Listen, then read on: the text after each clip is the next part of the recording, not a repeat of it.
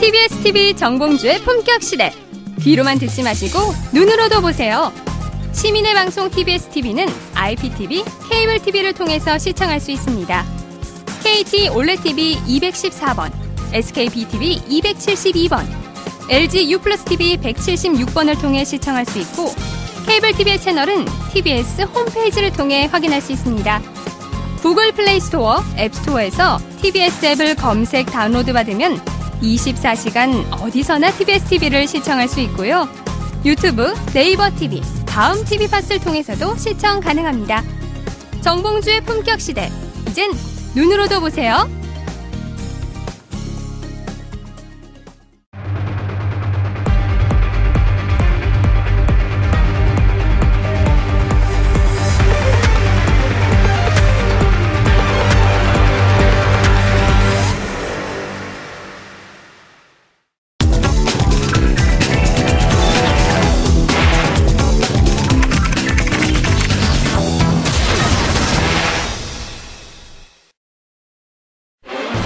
2012년 총선과 대선을 앞둔 시점에서 댓글 공작을 담당한 국군 사이버 사령부의 증언 지시를 이명박 전 대통령이 직접 내렸다는 증거가 나와 파장이 일고 있습니다.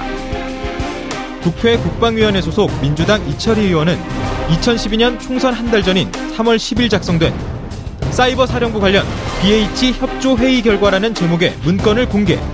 이 문건은 당시 청와대 김태효 대외전략기획관의 요청으로 열린 사이버사 회의 결과를 보고한 것으로 김관진 전 국방부 장관이 자필로 서명해 결재한 흔적도 남아 있습니다.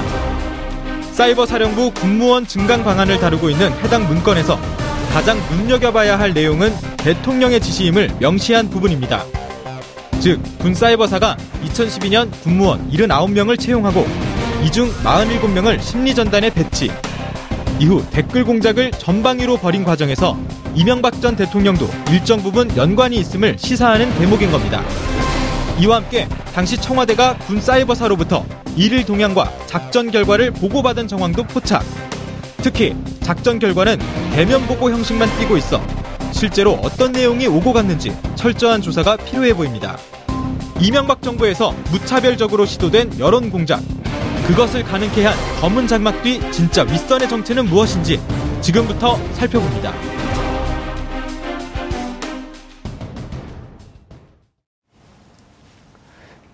9월 25일 월요일 정봉주의 품격 시대 두 번째 이슈 들어가겠습니다. 국방부가 재수사 중인 2012년 군 사이버 사령부 선거 개입 사건에 이명박 전 대통령이 직접적으로 깊이 관여했음을 보여주는 자료가 나왔습니다.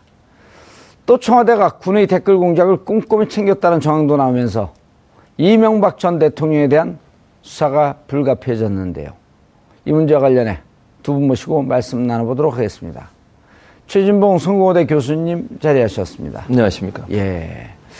국민들이 이제 조금 필요증을 느낄 정도로 너무 정보가 쏟아져 나오니까 조금 대외적으로는 자제하면서 신속 정확하게 속전속결 좀 이런 게 필요하지 않을까요? 그럼요. 빨리 털어야죠. 예. MB의 그 잘못된 국정 운영 또 음.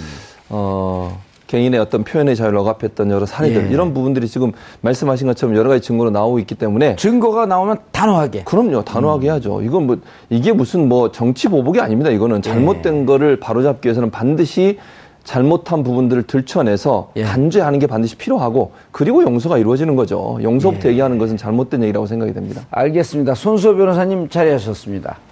예. 손 변호사님. 네. 포토라인을 곧 쓰겠죠? 그럴 가능성이 점점 더 커지는 것 같은데요. 음. 지금 두 분 말씀하신 그 속전속결. 예. 오늘 또 하나가 진행됐습니다. 조금 전에. 그래요? 네. 그 압수수색이 있었는데요. 오호. 어, 예. 좀 이따 얘기해 주세요. 네네. 재밌는 거 좀 이따 천천히. 자, 시청자 여러분들께서도 샤브사 공공으로 다양한 의견 문자로 보내주시기 바라겠습니다. 페이스북 라이브로도 시청하실 수 있습니다. 최진봉 교수님. 예. 돌발 질문. 예. 제가 왜 서 있는지 모르시죠? 졸려서 서 있으신 거 아니신가요? 사람을 좀 무시하는 거예요? 좀 더 긴박감 넘치게 하기 위해서. 저희도 같이 서서 하는 게 예, 좀더 긴박감 넘치게 예. 하기 위해서. 예. 어, 이건 MBC 표현입니다. 예. 정직하게 얘기하지 않는 거. 그렇죠. 사실 졸려서 돌, 서 있었어요. 어렸을 때 우리 한 말 있잖아요. 거짓말하면 벌 받는다. 예, 맞습니다. 예, 거짓말을 벌, 받을 사람. 예. MB라고 아, 할수 있죠. BBK BBK 문제도 아. 다시 뒤집어서 다 파헤쳐야 됩니다. BBK에 대해서는 저한테 얘기하지 마세요. 예. 봉주 브라보 코리아. 그게 BBK예요. 예.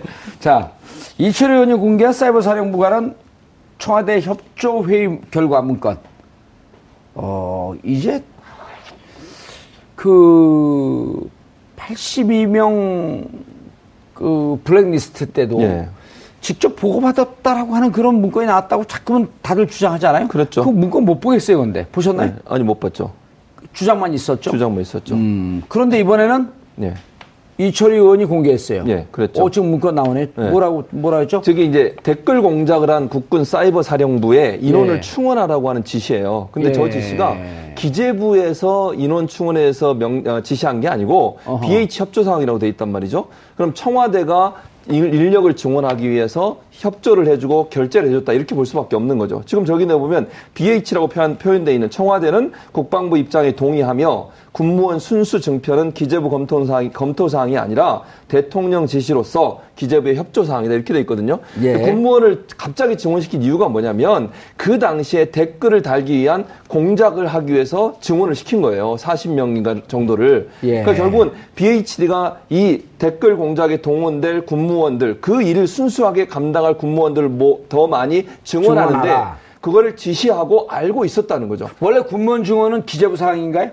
대체적으로는 그렇죠. 왜냐하면 군무이란 국가의 그 국방부 내에 뭐야 민간 종사원이죠. 민간, 그렇죠. 민간인인데 예. 군대 근무하는 사람들이거든요. 그렇죠. 민간인 신분으로서 군 내에서 근무하는 예. 군 업무 보조 역할을 하시는 그렇죠. 그런 분들이죠. 그래서 군인은 아니지만 음. 군대 부대 안에 근무하신 분들인데 예. 대체적으로는 기재부에서 올려서 관계 부서하고 협조해서 늘리는 게 일반적인 거죠. 예. 그런데 이렇게 특별히 댓글 사이버 공작, 댓글 공작에 어, 동원하기 위해서 인력을 증원하는, 증원하는 내용에 있어서는 청와대까지 보고를 했다는 점좀 음. 특이한 점이다. 일반적인 상황이라고 보기 힘들다는 거죠. 예. 손수호 변호사님. 네. 자, 지금 이제 한번 좀 정리, 중간 정리를 한번 넘어가 보죠. 네. 어, 원세훈 국정원장의 혐의에 대해서는. 네. 아, 이거 너무 복잡해. 일단 지금 4년형을 받은 것은 국정원이 대선 댓글 개입, 즉, 국정원의 정치적 중립의 의무를 위반하고 국정원 직원들이 대, 그 대선 댓글에 개입한 거 아니에요? 그렇습니다. 자, 그리고 그것 이외에 네. 민간인들이 팀장급시 48명이 네. 팀을 30개 팀을 굴리면서 민간인들이 대선 댓글 개입한 것은 아직 수사도 안 들어갔죠. 어, 수사를 하고 있나요? 수사가 진행 중이죠. 아, 이미. 수사가 진행 중이고. 예, 민병주 단장은 구속이 됐고요. 나머지 아, 민간인 이종명 아, 3차장도 지금 이제 네. 어, 소환해갖고 조사하겠다 그러고. 네, 민간인들은 영장 청구했지만 기각이 돼가지고 불구속 상태로 수사가 지금 예. 이어지고 있습니다. 오민석 판사. 아, 기각한. 예, 네. 제가 그 원래 이름 기억을 못 하는데 네. 안민석하고 이름이 똑같아서 그건 아, 기억합니다. 사실 판사 이름이 기억에 남으면 안 되는 겁니다. 그래요? 네. 오, 안민석 의원은 예. 본인 성이 오길 좋아해요. 오민석. 왜냐 오선하고 싶어 하거든. 어, 오선까지만. 오선까지만요? 어디 있어요? 지금 안민석 의원도 많은 분들이 저한테 문자를 보내요. 네. 열심히 해서 참 보기 좋다고. 네. 초선 의원으로서 참 열심히 하네. 지난, 지난, 지난 3선 동안 뭘 했는지 존재감이 없었던 그렇죠. 거예요. 이번에 어. 최순실 사건 때문에 존재감이 들어간 예. 거죠. 자, 그런데 네. 그러면은 그 민간인 대선 댓글은 지금 이제 그 수사가 되고 있고. 네. 그럼 이 부분에 대해서는 원세훈 국정원장이 네. 어 이거는 그 직권남용 혹은 네. 국고손실. 어, 일단 지금, 네. 예, 이 정도 해당이 되는 거겠죠? 지금 원세훈 전 국정원장이 지금 항소심 재판이 진행 중입니다. 예. 그게 처음에 말씀해 주셨던 국정원법 위반과 공직선거법 위반인데요. 예. 어, 또 다시 나오는 게 뭐 한두 개가 아닌 것 같은데요. 음. 일단 블랙리스트는 관련 블랙리스트 관련해 가지고 수사가 또 진행이 되고 있는 것이죠. 예. 그래서 내일 아, 내일 소환한다고 하죠? 예. 네, 내일 검찰에 출석을 해, 출석 요구를 좀 했다고 합니다. 음. 원세훈 전 국정원장이 또 수사를 좀 받아야 되는 상황이고요. 자, 그리고 이제 요것과 무관하게 이제 82명 명단이 나온 것은 네. MB 시대 시절에 국정원 어, 블랙리스트. 네. 그리고 MB 시절에 국정원 블랙리스트 MB가 실질적으로 관여했냐 안 했냐가 쟁점되는 와중에 요과 별개로 사이, 군 사이버 사, 그 사, 령부에 댓글 개입. 또 하나의 보따리가 또 나온 거죠. 그렇습니다. 크게 지금 큰 덩어리만 아... 봐도 국정원과 군이 있는 거죠. 예. 아, 국정원 관련해서는 그래도 수사가 어느 정도 진행이 되는 중인데요. 그또 국정원도 MB 시절이 있고 박근혜 시절이 있고. 그렇습니다. 그런데 예. 이제 군 관련해서는 아직까지 본격적인 수사가 이루어지지 않는 거 아니냐라는 예. 생각이 드는데 오늘 이 문건 때문에 수사에 좀 속도가 붙을 것 같고요. 음. 또 수사의 속도가 붙는 것만으로 다 해결되는 게 아닌 것 같아요. 그렇다면 음. 최정점에 누가 있었느냐? 누가 최종적으로 책임을 져야 되느냐, 맞아요. 누가 지시를 했고 누가 관리를 했길래 이렇게 이례적으로 일들이 처리되었느냐 예. 의심되는 게 굉장히 많은데 특히나 공무원 채용 관련해 가지고 이상한 점이 몇 가지 더 있는데 그거 말씀드려도 되나요? 예, 그거 네. 드리세요. 네, 예. 일단 그 주체가 이게 음. 기재부 검토상이 아니라 대통령이 지시했다. 라는 점에 대해서 말씀을 교수님께서 해주셨고요. 예. 또 하나가 그 의미를 좀 정확하게 다시 한번 짚어주시죠. 네, 아, 대통령이 두 차례 지시한 사항임을 강조한다. 명문으로 강조한다라고 되어 있는데요. 이게 그렇다면 군무원의 이 추가적인 채용이 채용이 뭔가 특별한 목적이 있다라는 점을 보여주는 그런 의혹점이 있다고 봅니다. 왜냐하면요. 예. 이게 그 전년도에 그 1년 전에는 8명을 채용했다고 합니다.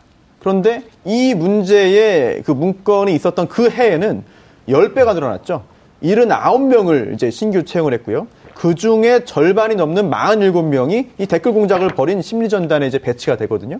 예. 이런 점을 볼 때. 그리고 또 김관진 전 장관이 실제로 이, 이들이 채용된 후에 정신교육에 직접 나섭니다. 이것 아, 그럴 뿐만 아니라 네. 채용 회의 결과 보게 되면 김관진 장관, 당시 장관이죠. 다 그 사인을 하잖아요. 그렇습니다. 최종적으로 이게 그 회의 결과 보고서를 만든 다음에 네. 저 오른쪽 상단에 첫 페이지 오른쪽 상단에 장관이 이제 서명을 하는데요. 아. 그렇다면 이제 장관도 이 내용을 다 알고 있었다라는 것인데 그렇다면 예. 장관만 알고 있었겠느냐? 장관 윗선의 지시 또는 개입 그런 정황을 충분히 의심해 볼 수 있는 상황인 거죠. 아, 그렇고 우리가 여기서 교수님 음, 블랙리스트 네. 그러니까 어, 박근혜 정부 시절에 블랙리스트 사건으로 7명 중에 6명의 유죄를 받았고. 그렇죠. 그리고 최근에 이제 계속 그 당시에 비서관들이 진술하면서 조윤선 정무수석이 있을 때 홍보수석과 같이 있을 때 같이 보고했다. 그렇죠. 라고 하는 증언이 속속 나오면서 예. 조윤선 장관 출국 금지 시켰잖아요. 맞습니다. 그리고 이제 지난 7월에 청와대에서 예. 발견된 문건이 있었지 않습니까? 캐비넷 문건. 그렇죠. 그 아. 캐비넷 문건 안에 무슨 내용이 들어있냐면 예. 김기춘 전 비서실장이 이제 비서관들 회의를 합니다. 예. 회의석상에서 뭐라고 얘기하냐면 이제 당시 조윤선 장관, 그러니까 정무수석이죠. 음. 정무수석에게 뭐라고 얘기하냐면 애국 건전 단체를 지원하라. 이렇게 음. 지시를 내려요. 예. 그러면 조윤선 전 수석이 이걸 몰랐다는 게 말이 안 되잖아요. 지금 비서실장이 회의하는 석상에 수석한테 애국 건전 단체를 지원하라. 이게 화이트 리스트 아니겠습니까? 네. 그게 어버이 연합이든 뭐든 모르겠습니다만 그 사람들을 지원하라고 구체적으로 지시한 내용이 문건에 나온단 말이죠. 그럼 화이트 리스트에 조윤선 전, 전 수석이 관여돼 있다고 볼 수밖에 없잖아요. 예. 그 자리에서 그 지시를 받고 그러면 이행을 안 했다고 하면 명령 불복종이고 김기춘 실장이 가만뒀겠습니까? 아니, 몰랐다고 한다면 직무유기고. 예. 그렇죠. 그러니까 이 내용만 본다면 분명히 조윤선 전 수석이 화이트 리스트 작성에 관여했다고밖에 볼 수 없는 예, 거죠. 알겠습니다. 그게 핵심이 아니고 예. 자 그렇게 한다면 블랙리스트가 이제 일곱 명이서 비서실장이 이렇게 얘기한 거 아니에요. 나는 예. 취시 사항으로 예. 난 죄가 없다. 그런데 지금 1년 6개월 받았나요? 2년 받았, 3년 받았나요? 3년 받았죠? 3년 받았나요? 손수호 변호사님? 형량 아, 2년인지 어쨌든 뭐 형량 중요하지 않고 네, 현재 감옥에 있어요. 네, 그렇죠. 자, 그러면서 비서실장 유죄, 그 밑에 비서관들 유죄, 그리고 네. 결국은 이 블랙리스트 사건이 대통령 이명 그 박근혜 전 대통령 18개 혐의 중에 하나가 된 거 아니에요? 그렇죠. 그럼 밑에 있는 사람들이 유죄라고 한다면 대통령도 유죄. 그럼 아, 이 개연성이 지금 높아졌는데 당연하죠. 그렇다고 네. 한다면 손소 변호사님. 네. MB 시절에 군 사이버 사령부가 댓글에 개입했다? 김관진 장관이 사인했다? 그럼 김관진 장관이 하늘, 하늘에서 뚝 떨어지고 누가 우리 김관진 장관 뽑은 사람들 없잖아요. 임명한 사람이 네. 있을 거 아니에요. 네. 임명 장관 너 제대로 일하고 있어? 내가 지시한 내용 하고 있어? 이렇게 묻는 거 아니에요? 네. 그랬을 가능성이 매우 높고요. 이게 아니 그러니까 그 법원에서도 그렇게 판단할 거 아닌가요? 그럴 가능성이 매우 높은 거죠. 음. 실제로 지금 김관진 전 장관은 수사 대상에 올랐는지 아직 모르겠어요. 그런데 예. 그 밑에 있는 그 군 수뇌부들 중에 일부는 이미 형사처벌을 받았습니다. 그렇죠. 그리고 네. 이제 그 점점 더 옥도경인가요? 그 네, 사이버 네, 사령관? 네, 네, 그 염, 또염 누구 있어? 연, 연재욱. 연재욱 옥도경. 음, 예. 아, 성들이 아주 독특해요. 네. 아, 다 독사파죠? 연재용 독사파예요. 연재용 독사파예요. 성으로 이렇게 비하시면 또 아니 아니요. 연재용 독사파예요. 예. 연재용 네. 그 사령관 독사파고 왜냐면 연재용 장관 그그 그 사령관 사령관은 예, 전 사이버 사령관. 네. 사이버 사령관은 저랬었잖아요. 그 참여정부 때 비서관으로 있었고 예. 부역자라고 했고 한, 동안 불이익을 받았던. 네. 그런데 이제 사이버 사령부 들어가면서 다시 이제 기, 그 승진의 기회를 잡았던 그리고 그 후임이 옥도경이고. 네. 그분들도 이제 조사해야 되는 거 아닌가요? 어, 그렇죠. 근데 이미 한 차례 그 군용법상의 정치관여 혐의로 예. 또 조사를 받았고요. 예. 또 재판도 받았습니다. 그래서 연재욱 전 사령관 같은 경우에는 이제 집행유예가 됐죠. 아하. 그리고 또 옥도경 전 사령관 같은 경우에는 선고유예입니다. 즉 어, 유죄 잘못은 했다. 음흠. 하지만 이제 그 형 선고를 하지 않은 것이고요. 그럼 이, 분들은 일사부재의 원칙에 근거해서 다시 기소 못 하나요? 어, 그때 재판 받은 잘못이 무엇이냐? 도대체 음. 그때 한번 한 차례 판단이 있었다고 한다면은 다시 벌하지 못하겠습니다만 새로운 잘못이 드러났다라고 한다면은 추가적인 그런 재판 수사 재판 처벌 가능한 예, 거죠. 그때 처벌받은 개입건 말고 또 다른 네. 개입건이 네. 있었다고 한다면 네. 새로운 범죄가 되나요? 그, 렇습니다 예, 별 아. 처벌받지 않은 건드리지 못한 범죄이기 때문에 공소시효가 아직 완성되지 않았다고 한다면 처벌 가능성이 남아 있는 그러네요. 제가 손소 변호사를 일주일 전에 한번 때려요. 네. 근데 그거로 처벌받았는데 사실 알고 보니 두 달 전에 때린 게또 네. 있었어. 그렇죠. 이건 일사부재리가 아니잖아요. 그렇죠. 다른, 범, 다른, 다른 범죄라고 한다면. 네. 그러니까 이 문서가 아... 결국 그 다른 범죄의 정황들을 보여주는 거잖아요. 예. 군 사, 사이버 사령부를 이했던 사람이 그 자기 고백을 했지 않습니까? 언론에 나와서. 예. 과장, 그, 과장인가? 과장인가 뭐, 뭐 예. 부본부장인가. 그 사람이 얘기했던 내용과 자료들을 보면 이 사람들이 그 전에 재판받을 때 나오지 않았던 자료들이 많이 있다는 거죠. 음... 그렇다고 지금 손수 변호사 얘기하셨듯이 새로운 범죄 새로운 범죄라고 보는 거죠.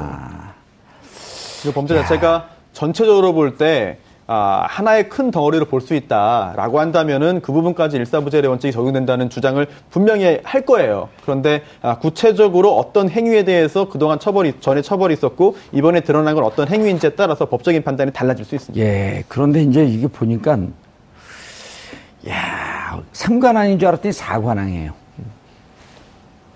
어, 사이버 댓글 공작 지시 1관왕. 그다음 문화 문화 연예계 블랙리스트 2관왕. 그다음 방송 장악 MBC, 네. KBS 그렇죠. 3관왕. 네. 4대강 방산 미리 BBK 주가 주자 그거 이거는 약간 그 뭉뚱그려서 음. 어, 따로 떼면 6관왕이네요. 6관왕인데 네. 그 6스타는 없죠. 6스타는 없으니까 4스타. 아, 아니 보면은요. 네. 정말 역대 대통령 치고 이렇게 불법과 부정과 비리를 많이 할 수 있는 사람이 있을까 할 정도로 아주 백화점을 열었어요. 그렇죠. 롯데하고 친한 데는 롯데백화점 불었었나 보죠? 뭐 그랬을 수도 있겠죠. 예. 근데 이런 식의 이런 불법을 저지르고도 박근혜 전 정부의 비호 아래 그게 숨겨져 있었지 않습니까? 그러니까 박근혜 전 정부를 사실은 이명박 대통령 전 대통령이 별로 좋아하지 않았음에도 불구하고 밀어줄 수밖에 적극적으로 없어요. 밀었죠. 그렇죠. 왜냐하면 이런 게 다 드러날 수밖에 없잖아요. 본인이 한 일이 있기 때문에 네. 결국은 박근혜 전 대통령을 밀 수밖에 없는 상황이었고 그러다 보니까 댓글 부대 만들어가 열심히 지원한 거 아닙니까, 음. 결국은? 그러니까 그 전 대선에서 문재인 후보를 떨어뜨리려고 엄청나게 노비도 하고 방송 장악해서 음. 방송국이 나서서 하고 종편 만들어 종편이 거기 또 열심히 예. 화력 지원을 하고 이런 구조를 만든 것이 결국은 우리 조선시대 보게 되면 예. 그 무능한 어린 양을 세우 어린 그 왕을 세워서 예. 수렴 청정하면서 뒤에서, 뒤에서 예. 조정하고 그렇죠. 그리고 자기가 잘못한 것을 다 입고 가리고. 예. 그 예전에 참... 박근혜 대통령을 세운 게 그러한 의도가 아니었어요. 그런 의도가 있죠. 저는 더 의심스러운 게 뭐냐면 잘 아시겠지만 이명박, 박근혜 두 사람이 후보로 싸운 적이 있었잖아요. 2007년이었죠. 2007년에 그때 예. 최순실 사건이 다 드러났어요. 사실 알고 있잖아요. 이명박. 알고 있죠. 이명박 전 대통령이랑 그 측근들이 이미 알고 있었어요. 음. 그걸 적극적으로 드러내지 않잖아요. 사실은 그걸 알고 있었던 본인이 그 당시에 정권 잡거나 그걸 드러냈다고 하면 지금 이런 사태가 안 왔겠죠. 최순실 사태가. 그때, 그때 막았다고 하면. 최태민의 양아들이 예. MB 진영에 있으면서 처음에 자료를 얘기하다가 더 이상 하지 않았던 게 이미 판사가 기울어서 안 했다. 그렇죠. 맞습니다. 라고 얘기했는데 사실은 그 보따리를 풀지 않고 있었던 풀지 않고 있죠. 왜냐하면 본인이 살기 위해서는 어쩔 수 없이 이 박근혜 그때 당시 후보를 밀 수밖에 네. 없는 상황이었잖아요. 그런 상황에서 그걸 풀었을 때는 네. 본인이 이런 비리 때문에 처벌받을 수밖에 없다는 상황을 인지했을 네. 가능성이 높다고 보는 거죠. 실제로 그 당시 두, 두 정치인이 갈등 관계가 한때 좀 심하지 않았습니까? 그런데 청와대에서 이명박 대통령이 박근혜 당시 아, 예. 대표를 불러서 회동을 한 다음에 웃으면서 걸어 나오고 그 후에 갈등이 사실은 자취를 감췄거든요. 2012년 9월 2일입니다. 네, 그날 예. 뭔가 미락이 있었거나 음. 뭔가 이야기가 구체적으로 오갔을 것이다라는 짐작은 정치권에서 굉장히 많은 분들이 했던 것 같거든요. 100분간. 그때 나오면서 세 분, 그 두 분이 어, 입장 밝힌 세 가지가 뭔지 모르죠. 어떤 겁니까? 둘이 극비리에 네. 어, 모두 그 배석자들을 제외한 상태에서 둘이 100분간 어, 회의를 하고 나온 게 태풍 대응, 음. 어. 그 다음에 강력범 대응, 네. 그 다음에 선거 사범, 어. 그 선거 때까지는 네. 무슨 특별 기관을 설치하자. 근데 태풍 올라오는 것을 둘이 의논을 했어요. 긴밀하게 100분 동안. 이번 태풍은 서쪽으로 올라올 터이니 절대 동쪽으로 올라온다는 얘기를 하지 마십시오. 큰일 납니다. 국가 기밀입니다. 아, 참. 그래서 당시에도 강력범은 우리가 얘기한 걸 알게 되면 강력범들이 다 튑니다. 조심하십시오. 아, 모두가 합리적인 의심을 할 수, 할 수밖에 없는 그런 상황이었던 예, 것 같습니다. 제가 그거 다시 조사하라 했다 또 감옥 갈 뻔했어요. 예? 내가 감옥 간다니까 좋아하는 사람들이 많네. 우리 카메라 PD들이 빵빵 터지는데 감옥 간다 그러니까 빨리 보내고 방송 그만하고 싶은가 봐요. 자, 어디부터 조사를 해야 됩니까, 이거를? 조사요? 예. 아, 어디부터? 아, 예. 지금 군 관련해 손수호 변호사가 네. 내가 검찰총장이다. 아유. 생각하고 이거 기획을 쫙 해, 해내, 네. 해내야 될 거 아니에요. 글쎄요. 지금 계속 부르기 시작하는데 네. 진짜 너무 많았고 국민들이 네. 아 근데 국민들이 MB 조사해야 된다라고 하는 네. 여론조사를 하게 되면 70%가 넘게 찬성을 해요. 그렇죠. 네. 오, 대통령 지지율이 지금 60% 중반이고 좀 올랐고 이제 70 넘는 데도 있는데 대통령 지지율보다도 더 높은 지지율을 보이면서 MB는 반드시 조사해야 된다. 왜냐하면 저는 그 연예인들에 대한 그런 억압, 압박, 이 얼마나 치졸하고 예. 얼마나 나쁜 짓입니까? 헌법 유린 행위 아닙니까? 예. 개인의 표현의 자유, 사상의 자유를 억압하는 거예요. 그렇죠. 이거는 정말 용서받을 수 없는 일입니다. 1952년 조세프 예. 메카시 예, 상원의원. 그렇죠. 예. 제가 몇 번 얘기했지만 저한테도 찾아와서 국정원 직원이 미국에서 예. 미국 네. 교수를 하고 근데 이번에 명단은 안 나왔잖아. 명단이 안 나와요. 왜 제 이름을 안 넣는지 모르겠는데. 제대로 사세요. 알겠습니다. 어디부터 수사하느냐에 예. 대해서 뭐 물론 전방위적으로 하고 있겠습니다만 오늘 있었던 일 간단히 좀 말씀을 드리면은요. 어, 압수수색이 이루어졌습니다. 어디요? 아, 추명호 전 국장. 네, 그리고 또 신승균 전 실장. 인데요. 국정원 직원들입니다. 오호. 특히나 이제 추명호 전 국장 같은 경우에는 아, 국정농단 때도 이름이 많이 나왔습니다. 예. 왜냐면요.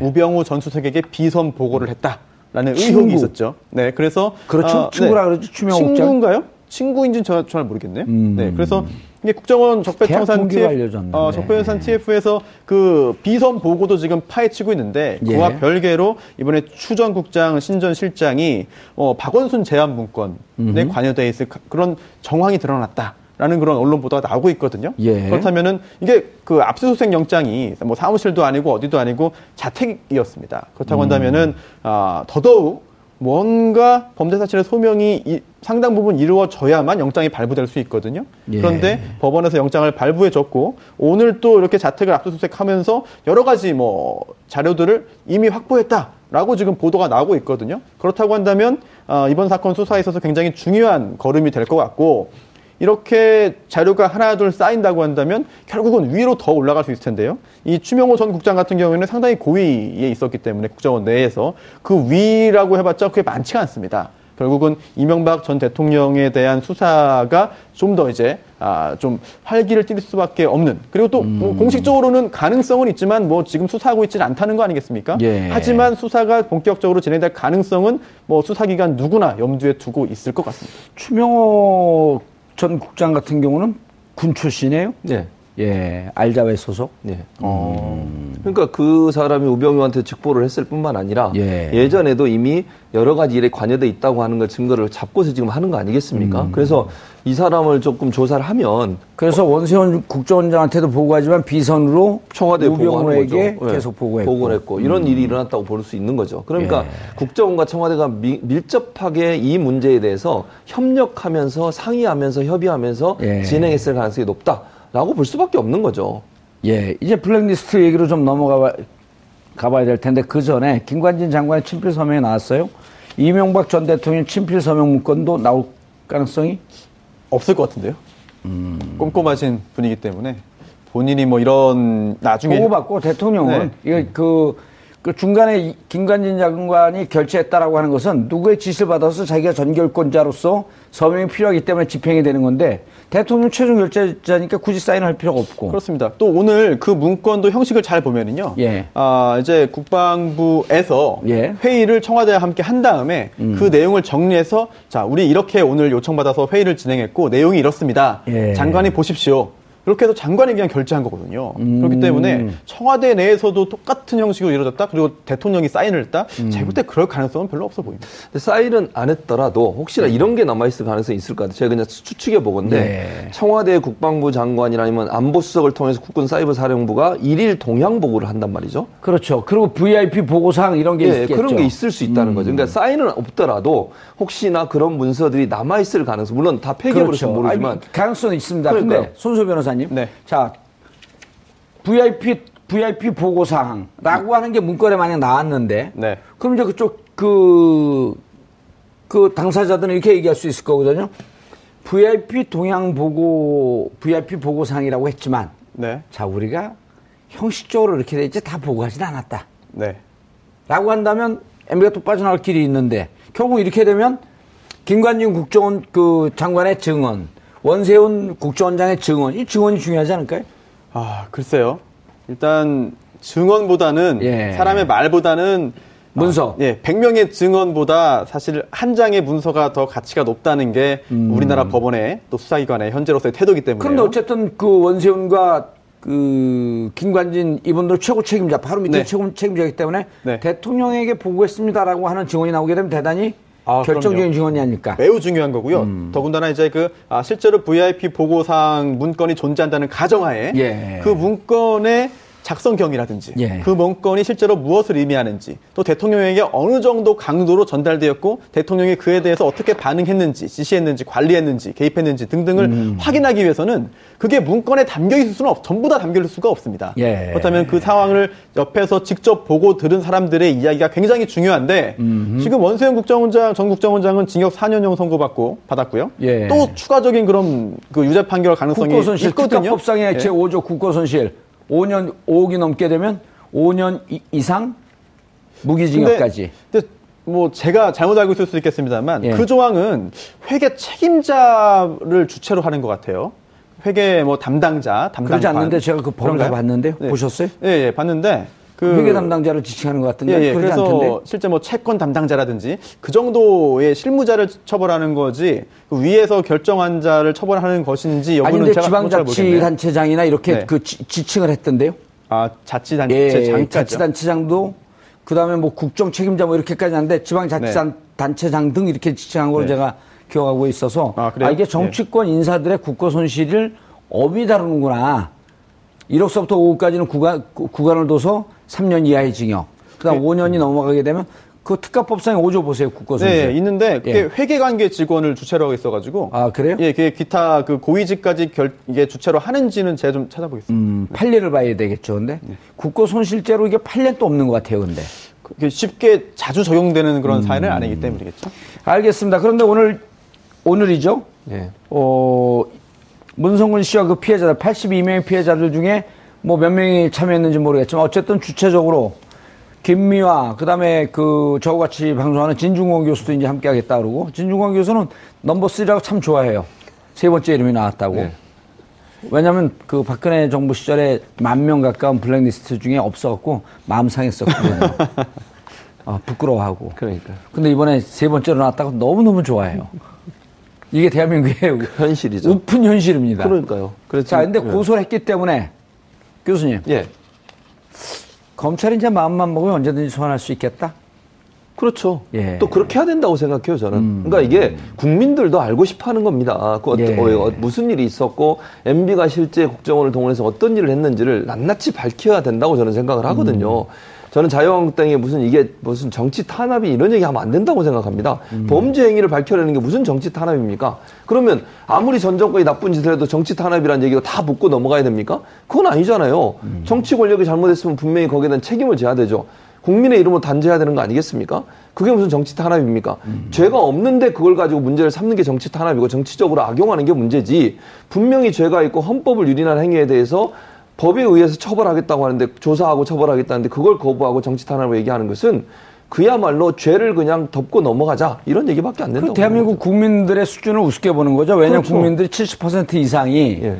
자 사자방 특히 4대강 자원외교 방위산업 비리. 근데 지금 거는 블랙리스트란 말이 전혀 예. 나오지 않았던 거예요. 이 사자방 그렇죠. 너무나 의혹이 많으니 조사해라. 예. 조사해야 한다. 왜냐? 우리 세금으로 운영한 것이기 때문에. 그런데 이번에 블랙리스트가 나온 거예요. 예. 근데 블랙리스트가 너무나도 꼼꼼하게 나왔어요. 그렇죠. 그 5년 동안. 그리고 예. 그거를 거기서만 끝난 게 아니고 이 블랙리스트 수법이 계승 발전하면서 만 명 가까이 넘어가면서 나라를 8년 동안 아주 그냥 농단을 해버린 거 아니에요? 그렇죠. 그러니까 국정원이 저는 그 사실 아세요? 김일성, 김정은이가 김정은 사망 사건을 뉴스 보고 알았대요. 원세훈이 나서 그 얘기했어요. 네. 그러니까 국정원이라고 하면 그런 일 하라고 있는 거 아닙니까?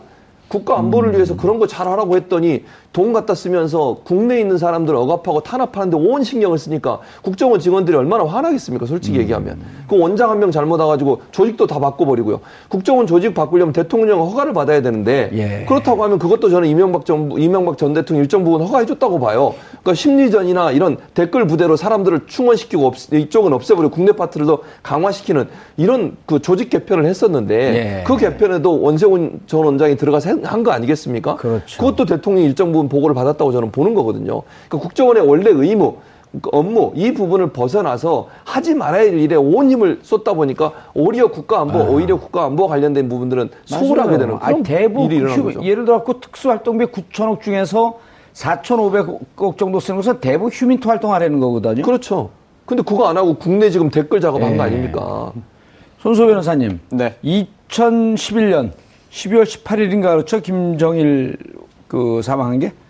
12월 18일인가 17일쯤 되지 않나요? 날짜를 잘 기억 못 하겠네요. 예. 그리고 이제 그때부터 김정일 사망이 계속 댓글 실검 순위 며칠 동안, 한 2, 3일 동안 1등으로 가다가, 어, 23일 날 그 실검이 바뀝니다. 1등에. 정봉주 구석. 아. 김정일 사망을 네. 누른 아. 사람입니다, 제가. 웃어서 죄송합니다. 아니, 저도 웃겨요. 아니, 그런 역사적 사건은, 그러니까, 얼토당토 않은 사건이었고 제가 얘기를 왜 하냐면 여전히 BBK 문제는 제가 할 얘기는 아니지만 많은 분들이 추적하고 있기 때문에 그 그렇죠. 그 문제도 살아있다는 거예요. 그럼요. 그리고 당연히. 새로운 증거가 나오기도 언제든지 수사할 수 있는 거 아니에요? 그렇습니다. 예, 당연히 그렇게 할 수 있는 상황이고요. 특히나 이제 이명박 전 대통령은 이제 그 재임 기간 동안에는 이제 그 공소시효가 아니 재임 기간 동안에 또 김경준 씨한테 140억을 받기 네. 위해서 음. 국가 기관을 총동원했다. 그러니까요. LA 총영 아, 영사 도 동원했고 네. 청와대 실무자들도 동원했고 이게 주진우 기사가 발, 기자가 밝혀낸 거 아니에요? 그렇습니다. 그리고 또 재단이라든지 기타 회사 내의 그 문건들도 지금 계속 어떤 어떤 경위는 모르겠지만 하나씩 지금 결국 공개되고 있거든요. 아, 그러니까 내부자들입니다. 아, 실제로 예, 존재하나요? 예. 휘슬블로우. 네. 예. 아, 그렇다면은 지금 그게 전부가 아니라 앞으로 더 많이 나올 자료도 내부자들한테 나오고 있습니다. 아. 예.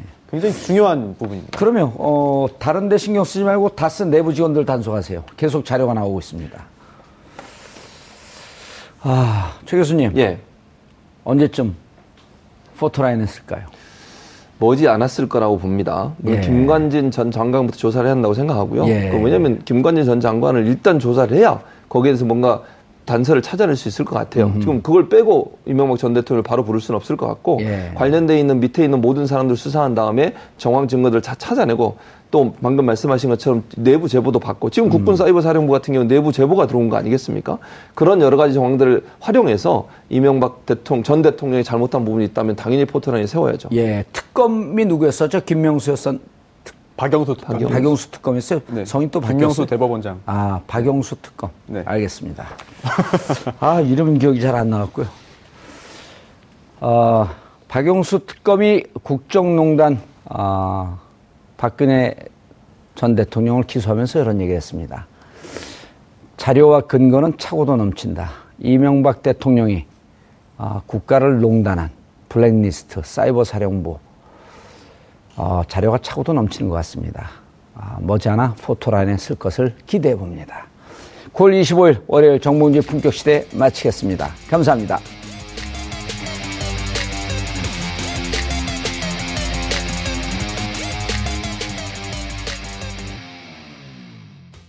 오늘 방송 좋았나요?